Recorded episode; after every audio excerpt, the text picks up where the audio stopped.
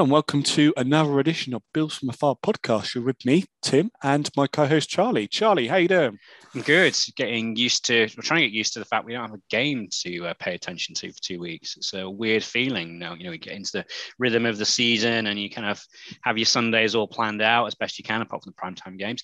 And then, um, yeah, you sort of stood watching from the sidelines really, and uh, paying attention to other teams, which is a bit of a weird, weird feeling. Um, not quite sure. It feels too early for a bye. Um, I know it's you know we're not the earliest team, but it just still seems pretty early, doesn't it? It is considering the bye weeks can happen through to week 14. I think uh, we're a little bit unfortunate. You always kind of like the break, maybe week eight or nine, halfway through yeah. the season, especially because the only proper injury concern we've got at the moment is Dawson Knox, and it sounds like he's only got a couple of weeks, maybe. So it's come right for him, but you know, I'm sure further down the line, if we're playing each week, you know, it's only going to get worse, not better. So, yeah. yeah. Um, so is that what it is for Knox? I haven't managed to pay much attention to. it. Is it only maybe a couple? Yeah, it's not been properly announced. It's just reports on social media. Um, right. So I'd say he's, um, you know, participation in the Dolphins games questionable, but um, that isn't official. But yeah, they're, they're thinking a couple of weeks, so we'll see. Yeah, if he's able to play. I think the good news is that obviously the next what three teams are not. Yeah. Not, uh, especially challenging. There should be three pretty solid wins. So if we're going to miss out on him for a bit of the season, then exactly this is definitely the part that you you choose. Yeah, back-to-back home games against the Dolphins and Jaguars, and then uh, an away game at the Jets. So not exactly a daunting gauntlet. That's what you want after uh, a loss and a hard game against the Titans. Yeah. You want uh, those types of games. So, yes. So we're only uh, just over two weeks away from our uh, meetup, a Bills meetup at the Moortown Bell in London. So yeah, uh, for some reason, I think before the Chiefs game, I thought that that was our next home game was for Jags, but we've got the Dolphins sandwiched in there. So yeah, two weeks uh, Sunday it'll yeah, be, isn't right. it? So yeah, yeah come down, and I think there'll be a good crowd for that. Um, we got a good crowd for the Texans playoff game, which was the last London yep. meet. So hopefully, know, yeah, we've seen those numbers. We know people coming in, even flying in from Scotland uh, to, to join us. So uh, yeah, uh, Ad, Scottish Adam, who you may remember from one of our interviews during the off season, he's coming down to uh, uh, to join in. So yeah, uh, anyone that's uh, you know within shouting distance of London can get on a train and what have you, come down. And if you need any recommendations for cheap hotels, actually we, we do have some that we can advise um,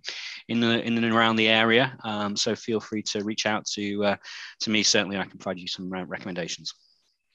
Sounds good.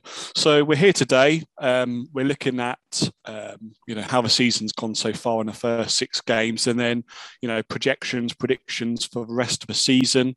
Um, that includes like updated season predictions that we've done in pre-season, uh, top three players so far in the first six weeks, and then kind of what's on your mind. So that's going to be a very organic conversation. We've not, uh, we don't know what each person has gone for. So just basically what's on our mind, things we liked, haven't liked, surprises or any hot takes that we have um, at the end. So shall we start with the updated season predictions? So what did you have the record um, as for I, the first six weeks? Without going game by game, it, I felt like it would be around a 14 and 3 is that right yeah 17 games yeah you went 14 um, 3 yeah. Uh, but I wasn't sure. The games I for, forecast us to lose were against the Chiefs, uh, against the Bucks, and I think when I actually did this prediction on the Red, White, and Buffalo Blues podcast, I actually even said 15 and 2. Because when I went game by game, I felt like every other game was winnable. Um, so obviously, we've beaten the Chiefs, which is great, uh, very convincingly. We didn't beat the Titans. That always felt like a bit of a um, you know, a, a, difficult game. But I fancied us to control Henry as we had done in the past. Um, yeah. And I fancied us to outscore them, and unfortunately, that didn't quite happen. But we had we had an awful lot going against us in that game, so I think that I think that we weren't far away. Uh, I think if we look at the Bucks I'm not sure they've hit the heights they did towards the end of last season yet. They've had a lot of injuries. Um, it still feels like a tough game, could go either way. But I haven't seen anything, and I made this point again on the Red and Buffalo Blues podcast. I haven't seen anything that has given me reason to not think this team is not one of the best um, teams in the NFL.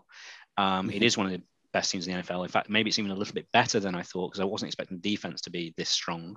Uh, although we have just seen a difficult game against the Titans. So I think overall, my you know 14 and 3 ish prediction feels about right. I, I, I, kind of felt that third game might be away at New England.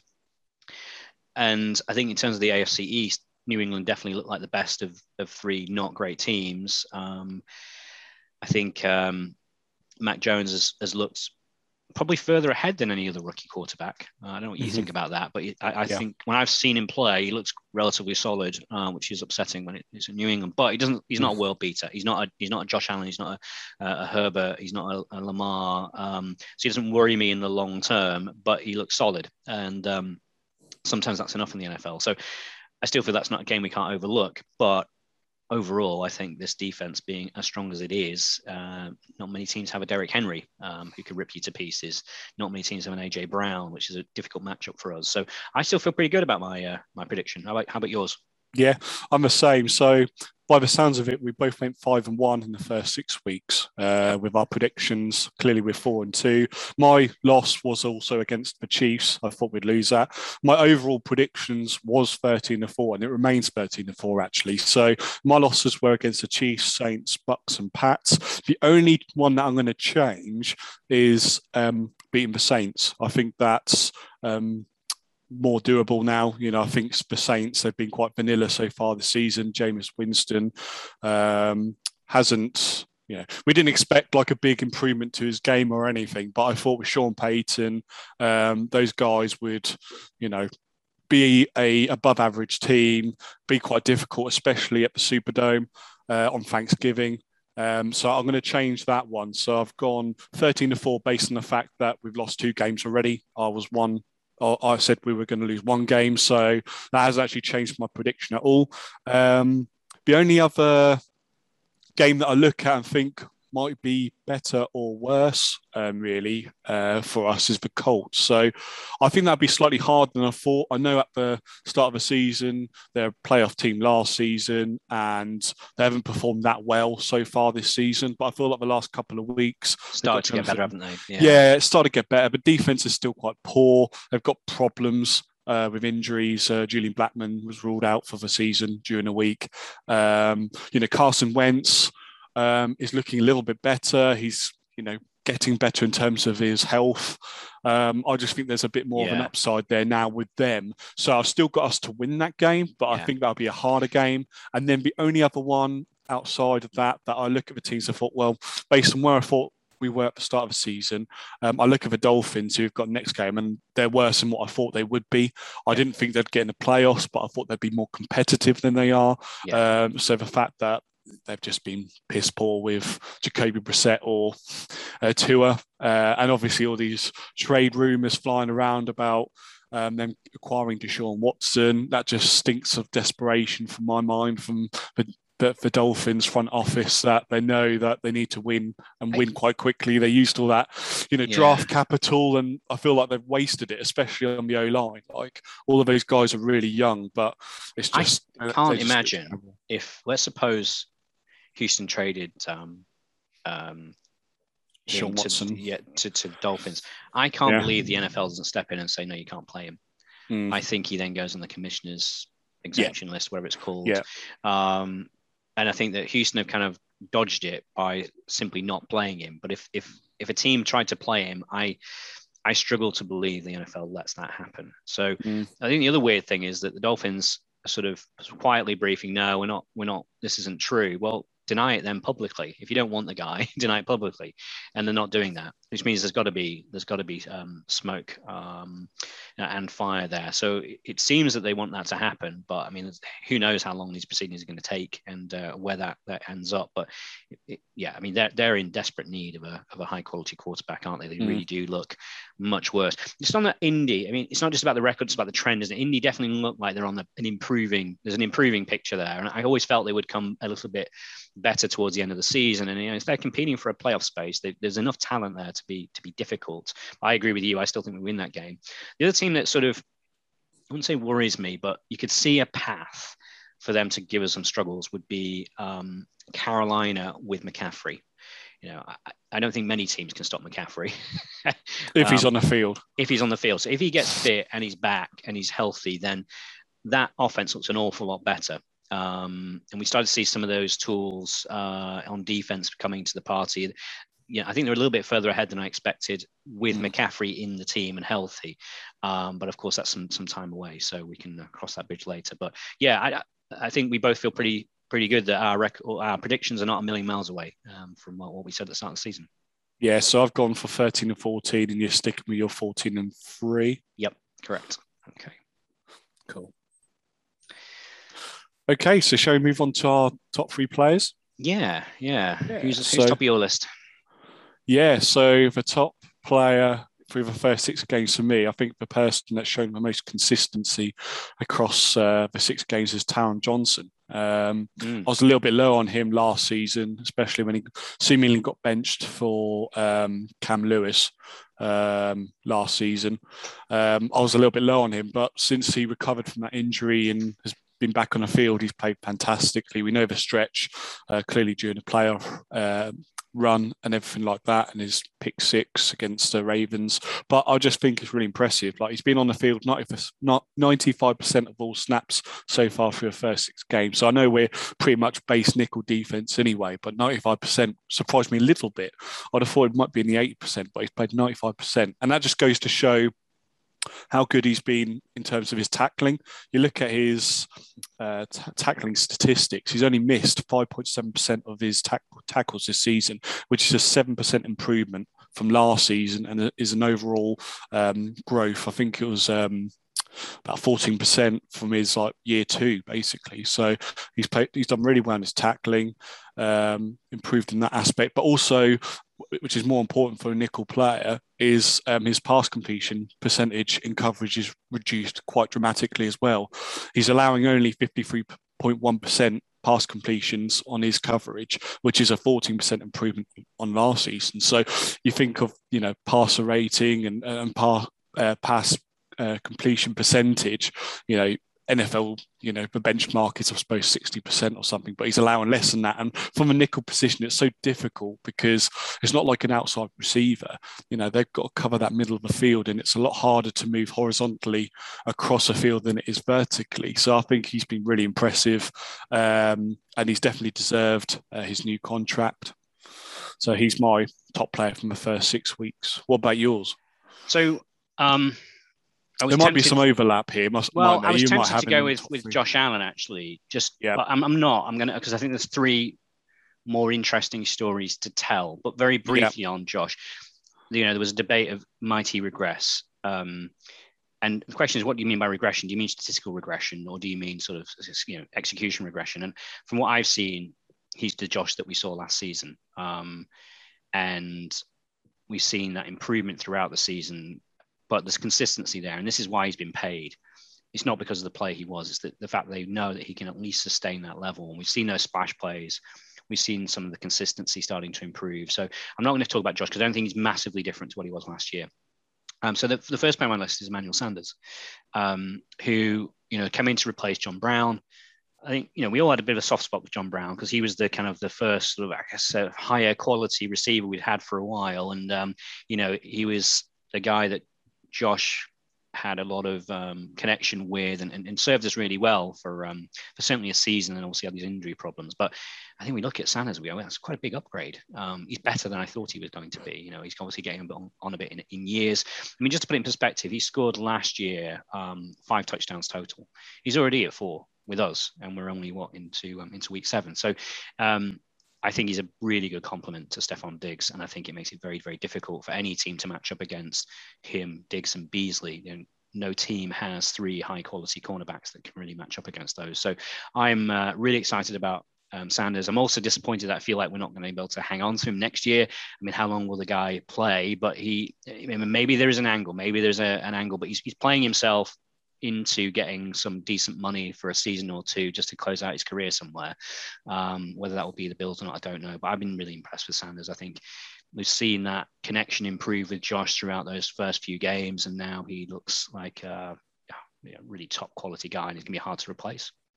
Yeah, and he's an all-round receiver, isn't he? He's not just a deep threat like John Brown was, although he played well in the um, other areas of the field, especially in 2019, which was his like first 1,000 yard season in the NFL. Um, yeah, I like Sanders as well. Um, I think that he's been a good complement for this wide receiver core.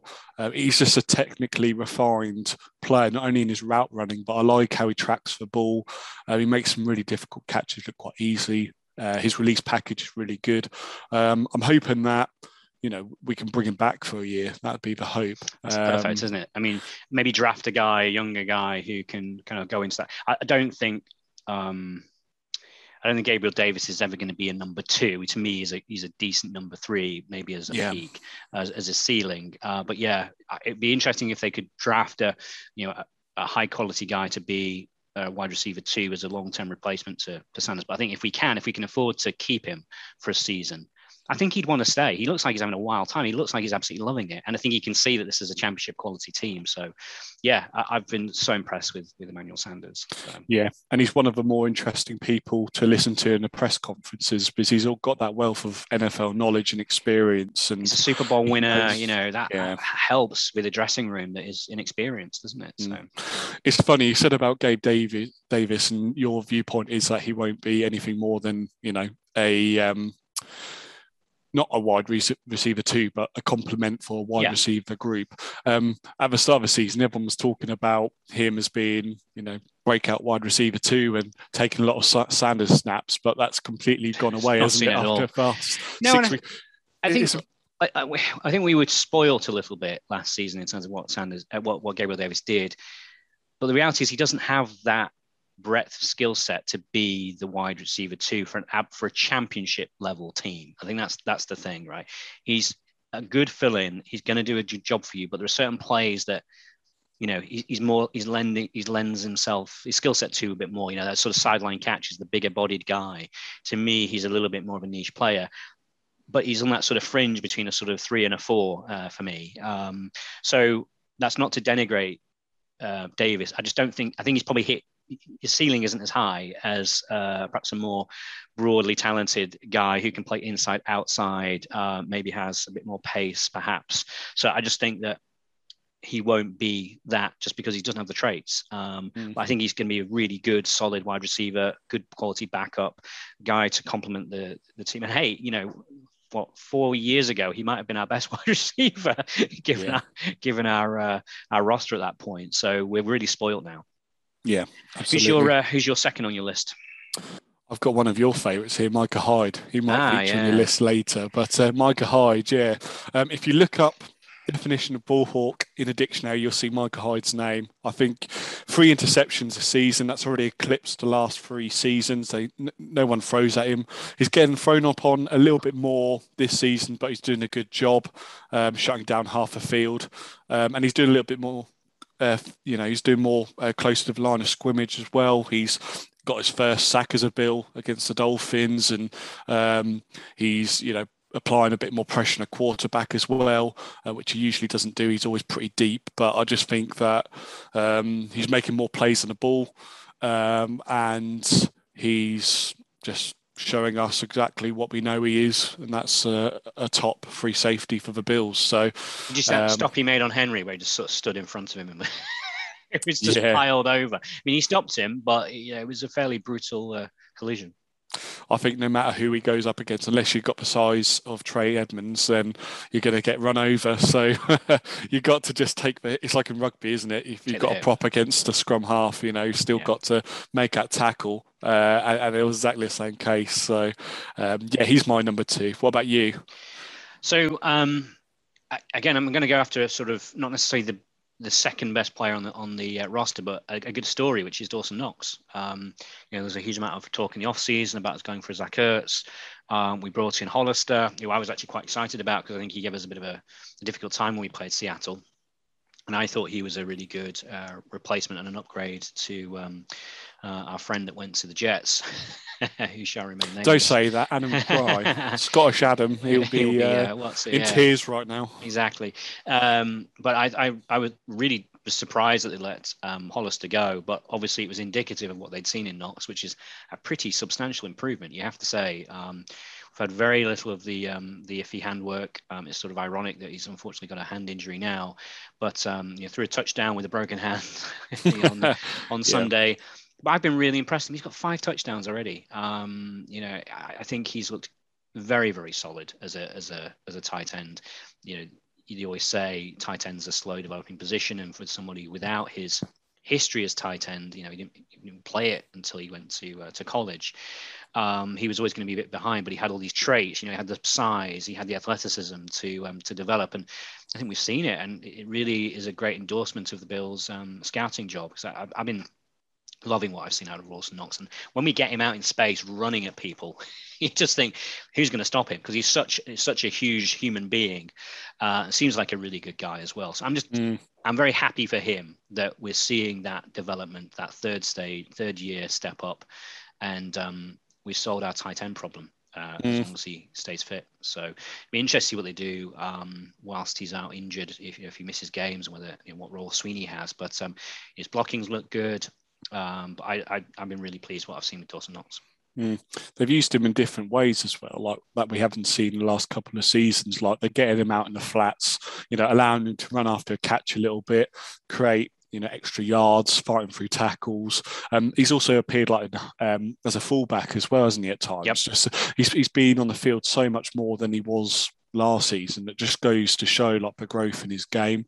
Um, and it's not only in like the run after catch opportunities he's been getting, but the deep, you know, obviously been a good deep threat for us as well, like um, making hard catches, um, you know, contested catches. So yeah, we've seen infinite growth and improvement in his game. He's one of my three breakout candidates that I said in the pre-season um, podcast that uh, I expected, you know, more looks for Dawson Knox and he's delivering. So hopefully he's not injured for too long. Hopefully, you know, he'll be back for the Dolphins game, but if he's not, he'll be back uh, for the Jaguars game at least. Um, and yeah, he's been great. So I think one of the quite compelling um, uh, statistics I've seen, let me see if I can get this right. He has more touchdowns than Travis Kelce and Mark Andrews. Um, he's fifth in he's got five sorry five touchdown re- uh, receptions um, so far this year, which I think leads tight ends. Um, so pretty incredible, really. Um, he's uh, got 286 yards, so he's not necessarily sort of being used as, as often as a Mark Andrews or a, or a Travis Kelce or um, even a, a, Schultz at Dallas or, or, or a Waller at, Las Vegas, but he's he's being used very carefully 27, um, uh, 27 targets, 21 receptions, um, yards per reception of 13.6, which is I think second highest in the in the tight end group. So uh, certainly the ones that are sort of being used heavily. So yeah, I think we've seen a, a step up really, and, and, perhaps a bit further than I was expecting, if I'm honest. Mm. Great. So who's your number two? This will be my third one now. so third one now. Taron Johnson, yeah. Micah Hyde. Then I've gone to uh, the offense. And uh, I know you said that this is an obvious answer, uh, so you're going to avoid doing it, but I'm going to bring him in there. It's Josh Allen for me, right, number three. Yeah. So we can stop now the he can't perform in front of fans narrative after going into Arrowhead, which is arguably the most hostile atmosphere for away teams outside of Buffalo, and he's performing to in, in front of that audience. He's clearly not a one season wonder through six weeks. Um, when you look back last year, his first six weeks, which were really good last year, um, he had 16 touchdowns, four interceptions, and 1,711 yards. This season, he's had 15 touchdowns, three interceptions, and 1,723 yards. And you have to remember that he's been he was rested in the fourth quarter against the Fins, Texans, and Washington football team. So that's at least another yeah. quarter that he's actually not been on the field for. So had he have been, his numbers would probably look even better. So that just goes to show he's not only playing uh, so he's not only um, at the levels that we saw from last season, he's arguably better as well. When you look at it from just a pure box score, um, you know, perspective, but I think from my eyes as well, just subjectively watching him play, yeah. he's getting back to those levels as well. I think he looks more consistent, and he looks like his decision making is uh, at a at a good good level more often. So we've seen very little of what um, Kyle Brandt calls sugar high Josh, you know, uh, there's one play against was it Kansas City where he kind of um, threw it out on the sideline after you know going 20 yards back or something. But I can't think of many plays. There's been a couple of passes or oh, wow, that's an interceptable ball. I wish he hadn't thrown that. But to a certain extent, that's his style. You know, he says he's a this gunslinger. Um, you're not going to take that out of him completely, but yeah, it's great. Let me ask you a question though. So one thing mm-hmm. I've been pondering on about Josh Allen is, let's suppose hypothetically we lose Brian Daboll in the off season next year, which is, I think is a, a reasonable chance. Yeah. Would you expect a regression from Josh? Because the more I see the plays that Daboll's calling up and the style of this offense, you can see it's orientated around his skill set. And I, I do have in the back of my mind someone coming from outside that doesn't know Josh, that looks in with fresh eyes, can they give him the playbook? Can he execute an offense which is as effective as this? Um, what, what's your what's your take on that? If we were to lose Daboll, what would you expect to happen with Josh? Would you? Some quarterbacks they can operate in any scheme. You know, Brady, for example, you you know we haven't seen any any real issues in him adapting at Tampa Bay. I like to think that someone like Rodgers, Brees, they could have gone in any offense and be effective. Of course, a good OC is is helpful, but the experience, the uh, you know Peyton Manning's another one. The experience and the and the depth of skill that they have means that they can really um, adapt themselves. And I'm wondering if we're at that point yet with Josh. Um, I'm not sure. Um, I don't think so personally, because I think that they heavily rely on Josh. Um, you know, he's the focal point of the offense. Everything revolves around him. I think they put a big emphasis on him executing uh, in the Daboll. I, I, know he does certain things. He uses a lot of motion and stuff, which helps Josh in the passing game. But I think that a, they've got their ready-made replacement for when Brian Daboll leave uh, leaves the Bills uh, in Ken Dorsey. They made him passing game coordinator uh, in the off season, which I think struck, says to me that he's the guy designated to um, get a promotion basically when yeah. he's brought in, and he's I don't know if he's uh, he hasn't been quarterbacks coach with Josh Allen since he was drafted, but I think he joined in 2019, didn't he? So he's yeah. completely familiar with the scheme, with the offense. So if that was to happen and they did promote from within, um, I don't have those concerns. That feels if like the lowest risk option, doesn't it, to bring in Dorsey? Um, they clearly think of him as a talented guy, so um, I feel a lot less nervous about it being a Dorsey, but uh, more yeah. someone from outside, you know, this group of, of, of coaches. Yeah, it, it, depends what type of coordinator comes in. You know, if it's someone that you know has a background in history of spread offense and using play action and that type of thing, then but if they, I, I can't see us anyway going for someone that's more like a run heavy kind of guy, not like no. an Anthony Lynn or anyone like that who wants to run it more than pass. You know, Josh Allen is like the diamond in our offense. Yeah. You know, he, he's he's our key player. So got to build around him. Yeah. Yeah, yeah, yeah. So I don't think it will pose too much of a problem when Daboll leaves. But it will be interesting to see, you know, how the, the scheme changes as a result. You know, even if uh, Dorsey's brought in, he's going to have his own ideas and. Um, and maybe we know. get lucky. Maybe it's a, an Eric Bieniemy issue. You know, again, where you're always going deep in the playoffs, and therefore coaches want to uh, fix the head coach issue before or you know earlier than than the coach is going to be available. Um, but yeah, it'll be interesting to see for sure. Yeah. So uh, my third player, I of really sort of quandary about this, but I'm going to go for Gregory Rousseau. Mm-hmm. Uh, now I know he didn't have a great game against um, the Titans. Uh, we didn't see that push pass rush, but I think we have to be honest with ourselves. Across the the six games we've seen, he's way further ahead than than perhaps we would have expected. Mm. You know, he's a yes, he's a first round rookie, but you don't typically pick up effective pass rushers where we picked him up right at the end of the first round.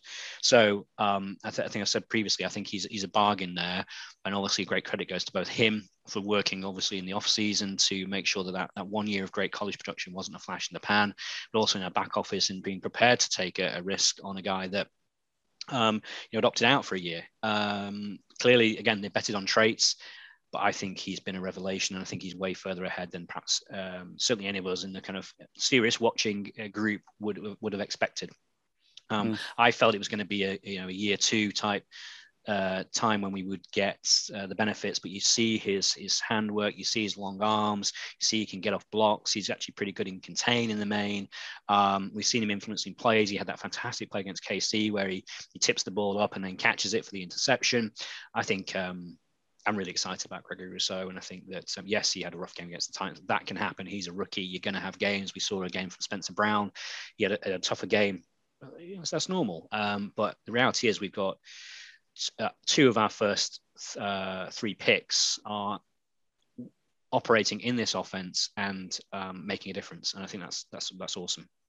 Yeah, absolutely. No, that's uh, definitely a. Um, he was a nomination for me. I had him consideration uh, along with Sanders um, as well. But um, yeah, can't uh, argue with anything you've said there. Really, um, no one expected what we've seen from Rousseau, uh, as you've outlined, and. Um, yeah, if, if you'd said to any Bills fan, "Oh, would be our starting edge player uh, alongside Jerry Hughes uh, in week one," then uh, we would have already laughed. So, testament to him. Yep. Great. What's next on the on the agenda then? this is uh, our what's on your mindset uh, section. So again, this is just whatever we've we've been thinking about over the last uh, six weeks or so. Any uh, overarching thoughts, anything that we'd like to bring to the table, really. So mm-hmm. I've only got a couple of things myself. Um, so for one, the biggest thing for me, um, which is a concern um, that I have for the Bills long term, I think, not only for this season, um, is our O line. And they've made certain improvements in certain areas, like the run, um, you know, blocking has been a bit better. You know, Zach Moss and Singletary have performed a little bit better as a result of the better blocking up front.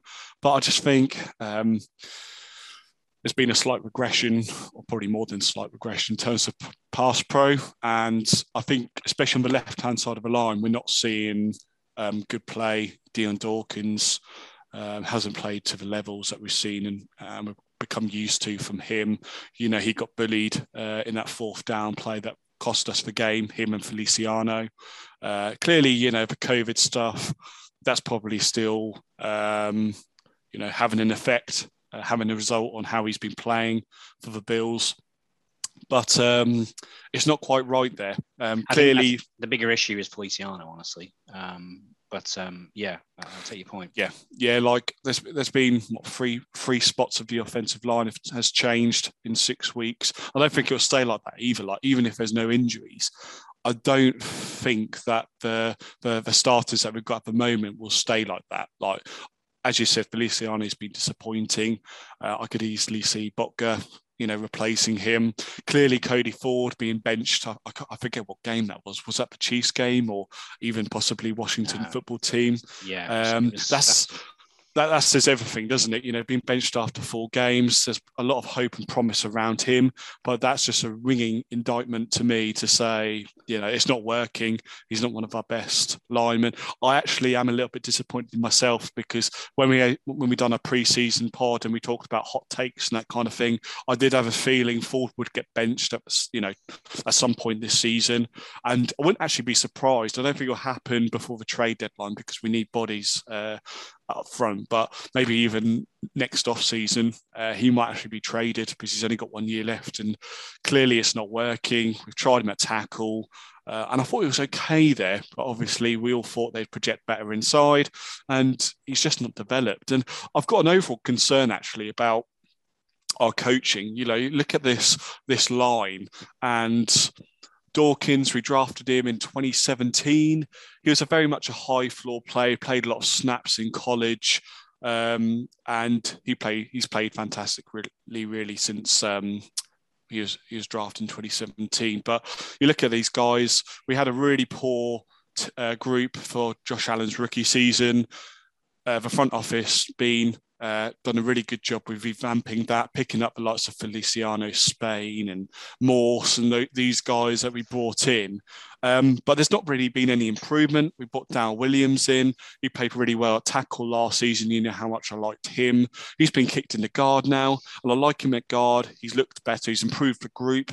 But I think you're paying $10 million for a year average for a guard. That's quite a lot of money. They're going to draft a guard. They've got to draft a guard. yeah, two. the interior so. needs work because my hot take out of all of this, I think two of the three vets uh, on our O line will be cut you know, at some stage uh, in the off season. So looking at over the cap, Morse if we cut him, which was rumoured uh, last off season, but clearly uh, he came back on a, restructured co- deal. Uh, we'd save nearly $6 million on him if we cut him. Uh, Williams, he's got uh, 2.1 million savings, but a 3.5 million dead cap. So I think he's likely to stick around because of that dead cap hit. And I think he's useful to have as a backup for tackle in case something happens with Spencer Brown or Feliciano, who's a 2.25 million cap saving. Um, I think two of those three guys will go. I think Mitch Morse has actually been the best performer out of yeah. the lot. And he's played really well, but I'm looking at the six million figure, almost six million, and I'm thinking, well, you know, we could really do with using that somewhere else and investing it somewhere else in the team. Um, you know, taking more dart hits, hits on other players that are available next season. Um, so I don't know what you think, but I just think, you know, for coaching, it has they haven't really developed. You know, we put Feliciano in from Raiders. He was a backup O line guy for them. I can see why he was. He was still an improvement because the guys that were protecting Josh Allen in his rookie season were abysmal. So any and if you brought in anyone, that would have been an improvement. But I'm just looking at this group and I'm thinking it's underwhelming. You know, we're not getting a lot of push from them. You know, past pros um, regressed in my mind. So overall, just that area as a group, I'm just disappointed by so far this season. Yeah, and I think it's telling that they've had to make so many changes in the first few weeks that they're clearly not happy happy with it it's disappointing they couldn't have worked that out during the off season and during the preseason. Um, I think a number of us were advocating that they might want to look at a guard um, in the draft. And if you look at Boogie Basham, who I think is talented and I think he'll be a good solid player, but you know he's not contributing this year. There's an argument to say if we'd have drafted a, a guard in um, you know the earlier rounds, and they may have been contributing. Um, it's hard to yeah. say. I, am not completely completely out on Ford. Um, I think he's had a disrupted time with the Bills. He's had prolonged injuries. He's been moved around a lot. He's not actually had a season at one position. Um, he still has those physical traits. Um, I'm I'm not saying he's necessarily going to be a starter, but I'm not completely out on him. It may be he just needs more time because um, he hasn't actually played that many snaps at guard still. But I agree with you. I think we're going to need to draft a guard and, and possibly a center. Although I think I think we'll get another season out of out of Mitch Morse. But I think what I'd like them to do is to is to bring in a guy who could maybe play center and guard um, in the draft, somebody with a bit of position flexibility, um, maybe build, pull someone in off the street, a sort of an experienced uh, guard as well. I think Feliciano has been disappointing. Um, I'm pretty up on the tackles actually. I think Spencer Brown will develop into a, a really solid player. He looks like a hmm. beast. Mm. He just needs more experience. Absolutely. I think, yeah. I think, the trajectory for Dawkins it wasn't perfect against the Titans, but I didn't think he was he was that bad. I think statistically his um, he's relatively uh, consistent to where he was last year, and then we've got the COVID thing to, to play into the mix. So um, I think Dawson will get back to his level, but I agree with you. The two guards look look not good. The thing is about offensive line is it's as much about communications though as well. And I wonder whether all this moving around of, of, of people is, is impacting that. You know, there was a, a, couple of snaps where there was a miscommunication between Feliciano and, and Morse. And does that happen if if if those two have more experience playing next to each other on that side, I don't know. But um, you know, you get to know the strengths and weaknesses of, of, of your colleagues on the offensive line. It's not necessarily a place where you need superstars. You need a unit that can operate together. So, um, yeah, I think. Uh, but I agree with you. Uh, I, I'm worried about them. I think that's the the weak part. What I will say though is, if we're going to have a weak part in our offense, we have the perfect quarterback to mitigate. You know, he's so good out of the pocket, um, especially blown out to his right, that um, he can cover up a lot of the failings um, on that line. Yeah, absolutely. But you think about how good he is in the pocket as well, and when he can yeah, perform like a statue, yeah. and you know he can just you know pick apart the defense. So, um, and you say about you say about communication, but when you look at the left line, which has been the most concern, you've got Dawkins, Feliciano, and Morse. They've all had at least three years in the system now. Mm. And it's not only, you know, I know Feliciano has moved from guard positions and that kind of thing, but Dawkins and Morse, they've played in the same positions for three plus years in this offense. Feliciano has been there. Yeah. It should be better. And that's a weak link. On, and I just think if, if we don't achieve what we hope we achieve this season, I wouldn't be surprised if we're looking at that group and saying that's a reason why, because Josh hasn't been able to keep, be kept clean in the pocket. It's the sort of thing that you get to the Super Bowl and it, it, that could really ruin your day. well, you look at the Chiefs last season. So, you know how yeah. the Bucs dominated them up front. You know that that is primarily why they lost the Super Bowl was because Mahomes wasn't comfortable at any point any any through through the game, and I just feel like hmm, that's that's a big concern for me. Um, but slightly uh, similar topic, going off on a little tangent. Um, I was just looking when I was on over the cap at like cap savings and this kind of thing. So the, the next off season, we've got 50 million uh, cap space available. Clearly, we don't know exactly what the cap ceiling is going to be, or floor, sorry, um, and what that's going to be. Um, but based on, I was looking at Cole Beasley, Mitch Morse, and uh, AJ Klein, and they've all got really good um, cap savings against all three. And if we were to cut those guys, then that would save 18 million. So looking at minimum uh, 33 million in cap space. So we'll have a little bit to play with uh, when we come up to the season. I don't think there's anyone else other than Siran Neal that we could extend. You know, we've got the Taron Johnson contract extension wrapped up. So I don't think there should be anything that eats into that. Maybe Diggs, so, mate. Yeah, we talk about money. that. Yeah, um, I wouldn't be surprised. But yeah, I think Klein is definitely going to be on the outside looking in. Um, I think Feliciano's deal's not too bad if we wanted to have him as a backup from from mm. memory.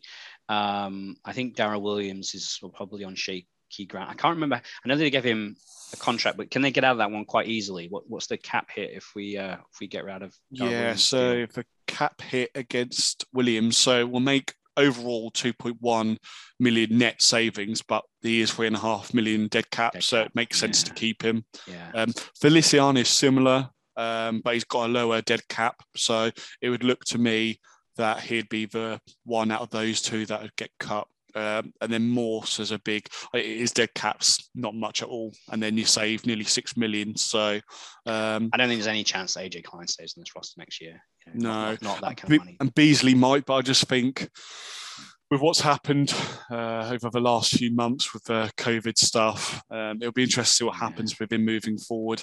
Uh, but his, his, number is enticing. I think it's around five million, and, and not much to the dead cap. So I think those guys you know, you could easily save a good amount of money. So. I think it's heavily going to be dependent on whether they keep Emmanuel Sanders or not. I think if you keep yeah. Emmanuel Sanders, you can you can afford to step away from Beasley and draft a, uh, a slot um, slot receiver.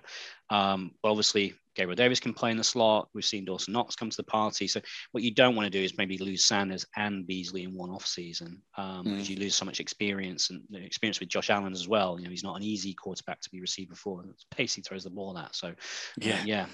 Yeah, no, good points. What about you? Like, what's your first uh, so, uh, discussion point? I think that the landscape in the AFC feels like it's changed a little bit. I mean, generally speaking, as I said earlier, I don't see any team that is unbeatable for the Bills. And I think getting that monkey off our back of going into Arrowhead and beating KC is, is a big one psychologically. Um, we know that we can beat pretty much everybody else. The Browns are not as good as I thought they were going to be this season. We've seen Baker Mayfield drop off a little bit. He's now got an injury. I think they're probably going to be in the in the postseason, but not necessarily getting too deep. The team that is better than I thought is the Baltimore Ravens, um, and I think that they do present matchup problems. Although obviously we, you know, really control Lamar in um, in that postseason game uh, last January. Yeah. So I, I, think that the landscape's changed a little bit. I think that we no longer have that sort of the big evil ogre of KC to worry about. Well, we've got the Ravens and maybe the Titans who would also be tough finalists in the AFC Championship game if we get that far, which, which I, right now I fully expect us to. So I think the landscape's changed a little bit, but I think the Bills are the best team in the AFC. I think the Chargers defense is going to be problematic for them, as good as they are on offense. You know, once we get into the later stages, you know, we saw them absolutely controlled by the Ravens last weekend. I mean, it's pretty crazy that they only put six points on the Ravens, um, given how effective they've been on offense previously. So I think, yeah, firstly, I think that this is a Super Bowl quality team that we're looking at in the Bills. Uh, there is no two ways about it. They can and probably should make it to the Super Bowl this season. And once you get yeah. there, who knows? But there's nothing that scares me. But I do think there are a couple of teams there that present headaches. It's not a dominant Bills in the AFC. I mean, some people saying they're clearly the the, you know, the best team in the NFL. I don't think it's a massive gap. Um, but I think the landscape's changed a little bit. The fact that KC got a little bit weaker, I think plays into our hands, honestly. I think that uh, first seed is well up for grabs. Yeah. Who would you fear in the playoffs? Like um, if we got the first seed and got to the AFC Championship game, like who, who's a team you wouldn't yeah. want to see? Baltimore. Yeah, I don't want to see Baltimore. Baltimore really weird, I think, because they went from last season being the most run heavy, you know, top team for rushing last season to being really pass heavy and they're not using their running backs. And clearly, J.K. Dobbins being out, I think he t- tore his ACL, didn't he, right at the start of the season, but him not being available has um, changed like their philosophy. It's loosened them up, hasn't it? Yeah. yeah. And Lamar's just able to throw it around now. And he's pretty much the only part of their running game. Like they've got Devonta Freeman and um, Latavius Murray and a few other, you know, revolving weapons like that. Ty'Son Williams hasn't been a non-factor since he looked good. I'm still a bit uh, annoyed about that because I traded him in fantasy and he then got benched and got inactive. So I don't really want to talk about that. But yeah, it's just really weird how they've like transitioned, like gone from the most run heavy team to now being more the most like pass heavy, I'd argue, in and the they're regularly putting up 30 points um, yeah. on, on teams. Um, put 30 points in the rate. Uh, sorry, yeah, I mean, it's, I think it's about half the games they put 30 points on and came pretty close against the Raiders as well. So, yeah. you know, they, they scored 36 against the Chiefs. Um, they dominated the Chargers. Um, they beat the Colts relatively comfortably, um, although eventually in overtime. It it's it feels like they are they're a more balanced team for sure. Um, and I think it makes it harder for us to scheme against it if you've got both Lamar and an effective passing game to control them. You know, that, the reason that we we managed to keep under such great control in the um, in the off season, sorry, in the postseason last year was that basically couldn't couldn't throw the ball. You know, you just if you just kept him in the pocket and uh, played good secondary, then um, he was forced to run, and, and, and you know we, we, saw the results of that. So it was um, yeah, they're the ones that I don't want to face. I mean, mm. a lot of talk about the Chargers. I do think that defense is fundamentally flawed. Chiefs are always going to be a problem. You're never going to feel comfortable playing against Mahomes, but you know we have the better record. We have the matchup win. If it comes through, if the, if the AFC comes through uh, Buffalo, they're going to have to come to Orchard Park, and um, that's that's our strength as well.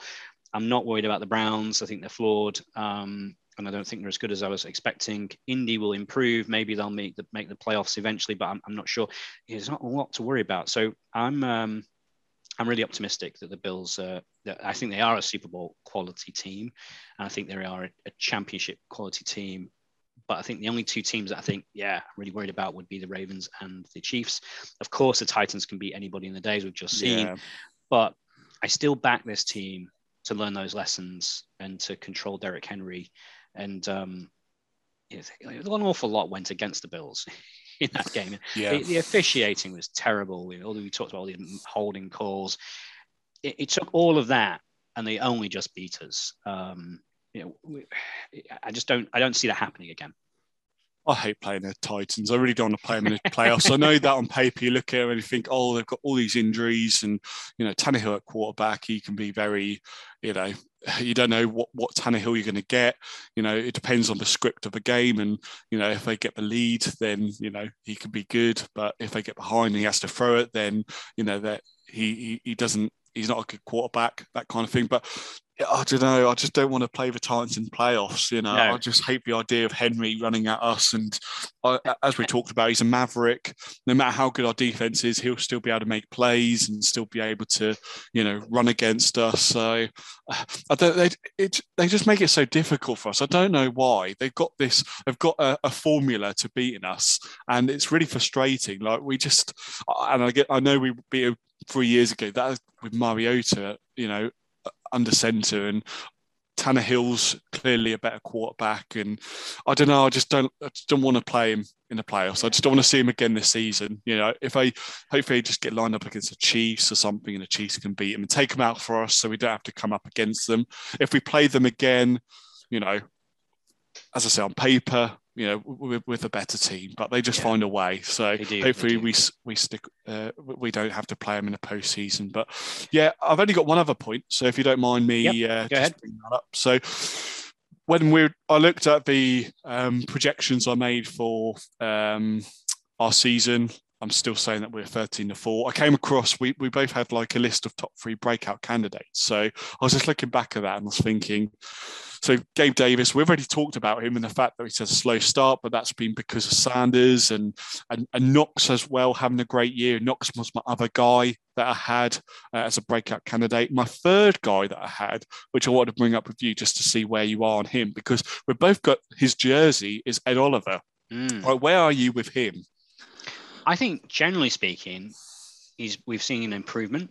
Um, I think having Star Lotulelei is is helpful to him. He's not getting the same amount of um, double teams, but I also think a bit of a fresher pass rush is helping him as well. So the fact we have these um, this this rotating defensive line with people coming in and out, keeping everybody fresh. I think it's helping. We've seen him in the backfield a little bit more. Um, we've seen some good tackles for us. I don't think he's perfect, but yeah, I think what we're seeing is progression, and I think that's what I wanted to see. I want to see take a step forward. Um, is he that dominant game wrecking three technique? Not yet. Um, could he become it? I'm not sure, but mm. I think he's very competent. He's he's perfectly good and um, I think we're seeing improvements. So I feel fine about Ed Oliver. I guess that's the, the, best way I'll say it. I love the guy. I love the, the character of him in terms of his play. Um, I'm seeing an improvement. What about you? How do you feel about him? Yeah, like um, he's making plays in the run game, uh, like a couple each game. But I just feel like he's been a little bit disappointing going after the quarterback. Um, I think his stats show that he hasn't put much pressure uh, on the quarterback. Most of the pressure is coming from the edge at, at the moment. Uh, I think even Star's got more sacks than he does. I just think, you know, for for his draft draft pedigree, where we took him, and what we've seen so far. You know, I remember in his rookie season against the Cowboys in Thanksgiving, that always stood out to me of Ed Oliver. Yeah. I thought, right, you know, he's broken out, he's forced a fumble, he sacked Dak Prescott a couple of times. This is where he's going to come out, flourish, and show us who he is. And it feels like the last couple of seasons, although he's made some plays, I feel like he's very inconsistent, especially when he's rushing the the passer. And I just feel like my expectations for him are so high. Like I expected so much from him. Um, maybe that was you know that's my fault expecting too much from him, seeing him in that Cowboys game, thinking, oh, you know, th- this has the makings of you know being a really good uh, pass rusher from the inside. He's not quite got to where I was expecting him to be by you know in his year uh, three. You know, clearly he's still got time. Hopefully, we see some more growth and we see him, him able to get after the quarterback. Um, I'm just hoping he's he shows it, but I don't know. My hope, I feel like he's fading slightly on him, um, being that high impact player that we all right. hoped he'd be when we drafted. Um, again, like it'll be interesting when it comes to end of the year, seeing what, what you know he does for the rest of the season. Yeah. If they give him that fifth year extension, you know, I don't know what that's going to be worth, but that's all fully guaranteed. There's going to be a lot of money for interior D lineman. Um, it'll be interesting to see what they do.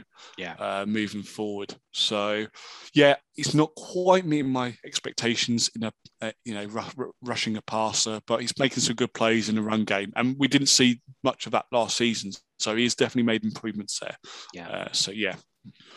What good. about you? Have you got yeah, any other? More. Yeah, one more. It's really, I mean, I think we need to be avoid any recency bias with the Titans game. I think overall, this defense is quite a lot better than I was expecting it to be.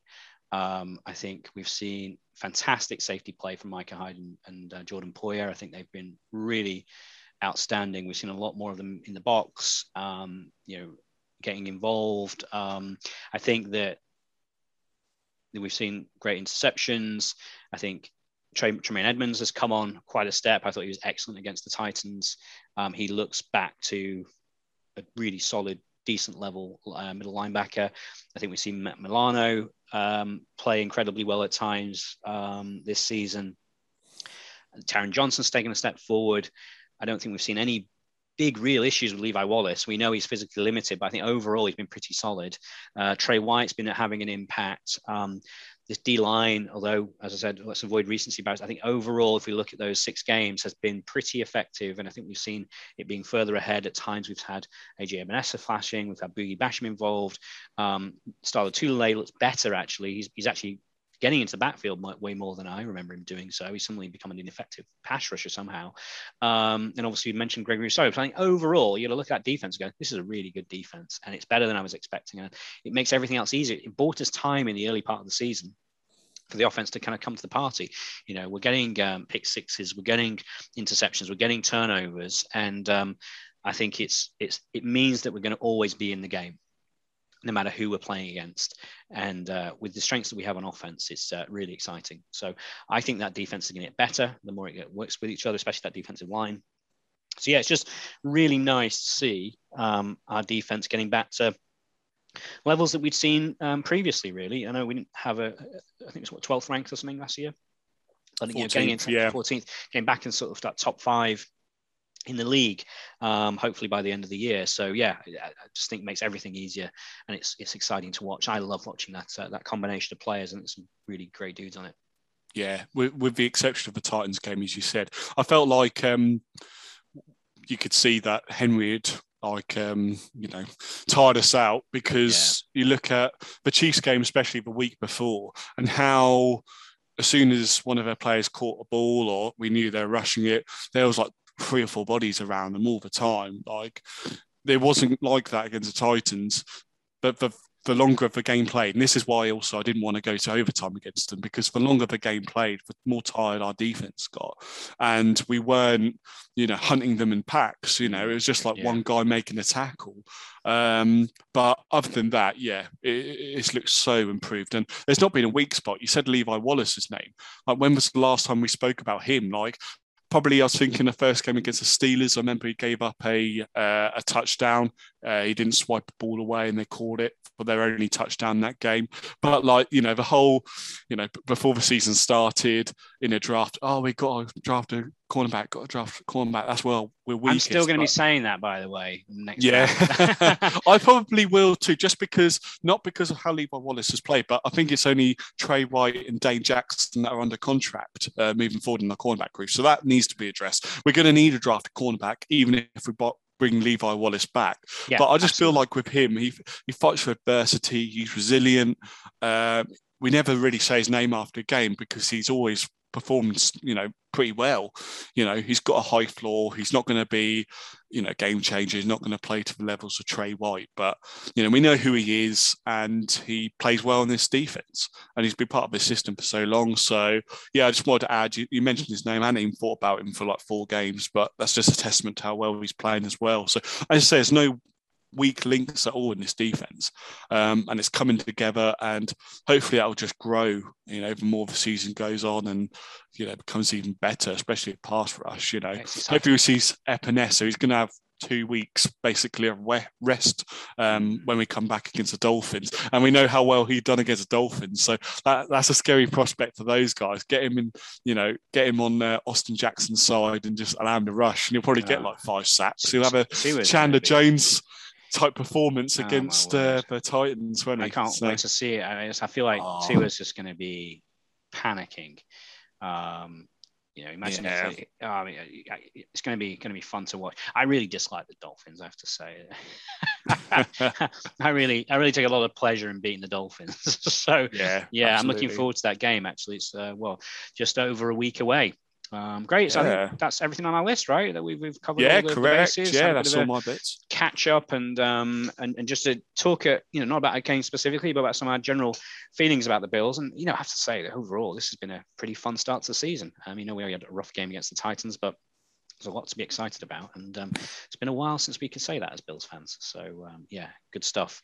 So, um, yeah, that concludes our, our session for this week. Uh, Bills from afar. We may well be back with you next week. Uh, we're having some debates about exactly how we're going to play it out through this, this, this bye week. So, look out for uh, anything upcoming. Um, as I mentioned up at the start, we are just over two weeks away from our UK uh, and Ireland Bills meetup. So, if you can get to London for the Jags game, we'd love to see you. It sounds like we've got a really good crowd coming. And and um, yeah, it's going to be nice. And I think even if you wanted to come out early, I'm sure lots of Bills Bills fans will be out earlier for a few drinks um, if you can make it. So Moortown Bell, uh, not far from Tower Bridge. Look it up, and um, yeah, we'd love to uh, have you there. So we'll be there.